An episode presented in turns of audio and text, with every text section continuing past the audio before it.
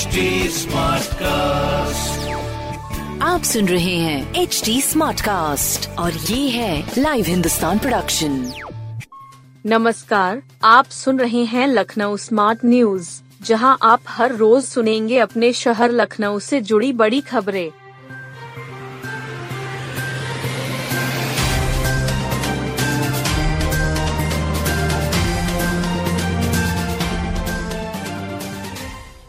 Screening committee की सिफारिश पर रख सकेंगे असलहे। राजधानी के नगरीय इलाकों के लाइसेंसी शस्त्रधारक प्रशासन पुलिस के रेडार पर हैं। निकाय चुनाव को देखते हुए उनके शस्त्र जमा कराने की प्रक्रिया शुरू हो चुकी है। ऐसे में सबसे पहले उनके शस्त्र जमा कराए जाएँगे, जिनकी वजह से शांति व्यवस्था भंग होने का खतरा है। छूट उन लोगों को मिलेगी, जिनको स्क्रीनिंग कमेटी अनुमति देगी। चालीस हज़ार शस्त्रधारकों को चुनाव के मद्देनजर असलहा जमा करने का नोटिस दिया जा रहा है। समूचे ज़िले में सत्तावन हज़ार ऐसी अधिक शस्त्रधारक हैं। इनमें से चालीस हज़ार सतहत्तर असलहा रखने वाले लोग नगरीय क्षेत्र में आते हैं जहाँ निकाय चुनाव है। जिला प्रशासन से एल की मदद से बवाली लोगों की सूची तैयार कर ली है। खास तौर पर दबंग किस्म के ऐसे लोग जिनके खिलाफ थानों में शिकायतें हैं। कई बार विवाद हो चुके हैं। साथ ही उनके पास शस्त्र लाइसेंस भी है। ऐसे में इन लोगों से सबसे पहले शस्त्र जमा कराए जा रहे हैं। जिनकी जान को खतरा है, लुट जाने का डर है। ऐसे लोग जिलाधिकारी के समक्ष आवेदन कर सकते हैं। उनकी अर्जी पर स्क्रीनिंग कमेटी निर्णय लेगी।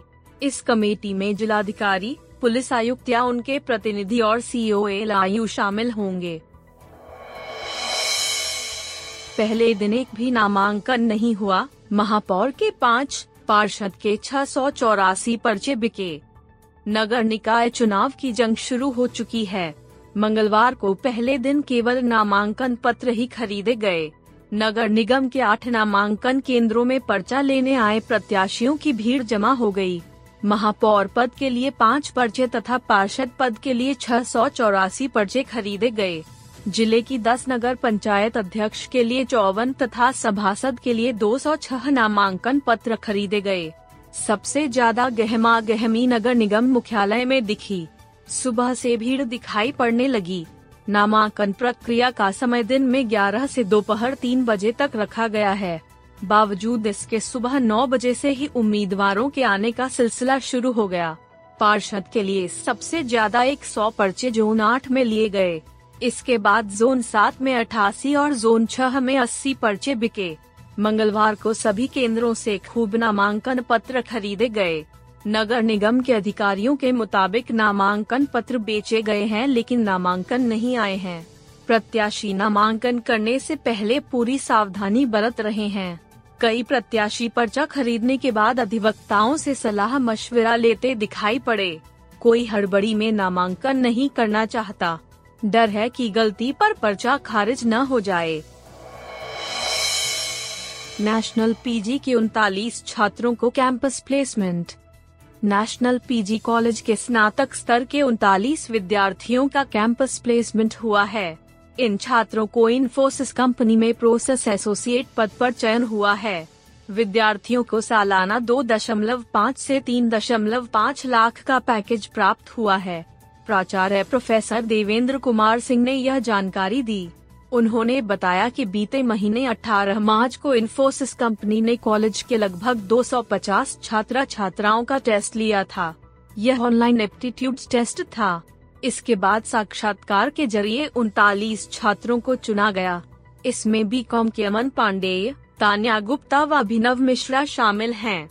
इसी तरह भी बीए की पल्लवी शाह। बीबीएमएस की खुशबू को प्लेसमेंट मिला। बीवॉक के कृष्णा सिन्हा सहित अन्य चयनित छात्रों के नाम भी इसमें शामिल हैं।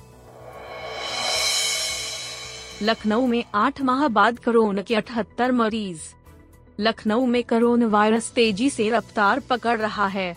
लगातार चौथे दिन भी 50 से अधिक लोग संक्रमण की चपेट में आए। बीते 24 घंटों में कुल अठहत्तर लोगों में वायरस की पुष्टि हुई। करीब आठ माह बाद एक दिन में अठहत्तर लोग संक्रमित पाए गए हैं। लगातार बढ़ते मामलों ने स्वास्थ्य विभाग के अफसरों की चिंता बढ़ा दी है। सबसे ज़्यादा अलीगंज में 16 लोगों की कोविड रिपोर्ट पॉजिटिव आई है। अलीगंज के 14 लोगों में वायरस पाए गए हैं।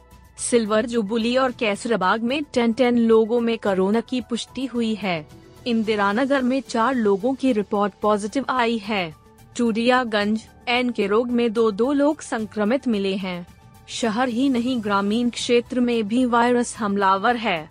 सरोजनीगर में दस, चिन्हट में आठ लोग संक्रमित मिले हैं। काकोरी और गोसाईगंज में एक एक लोग वायरस की जद में आ गए हैं। सोलह मरीजों ने वायरस को हराने में कामयाबी हासिल की है। सक्रिय मरीजों का ग्राफ 340 पहुँच गया है।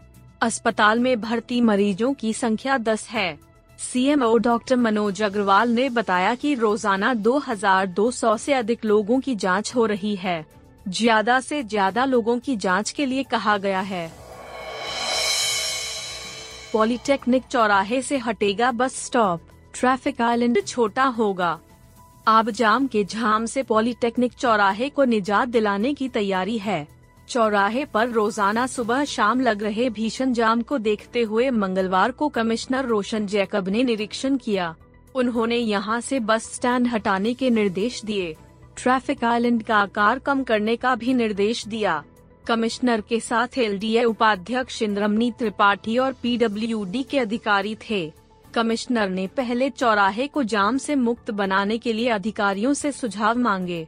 इसके बाद विभिन्न रास्तों पर रुककर जायजा लिया कमिश्नर ने कहा कि जहाँ पर रास्ता संकरा हो रहा है, उन स्थानों को चौड़ा बनाएँ।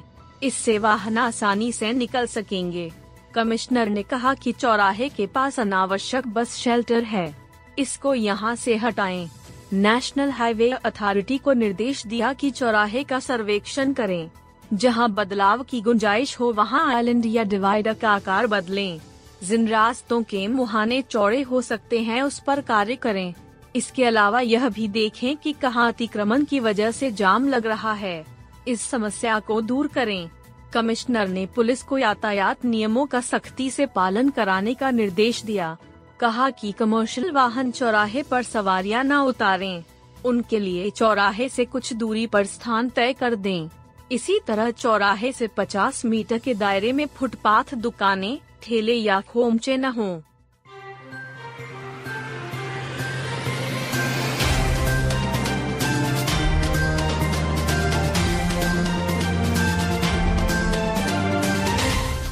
आप सुन रहे थे लखनऊ स्मार्ट न्यूज़, जो की लाइव हिंदुस्तान की प्रस्तुति है। इस पॉडकास्ट पर अपडेटेड रहने के लिए आप हमें फेसबुक इंस्टाग्राम ट्विटर और यूट्यूब पर फॉलो कर सकते हैं। हमारा हैंडल है at the rate H T smart cast ऐसे और पॉडकास्ट सुनने के लिए log on to W W W dot H T smart cast dot com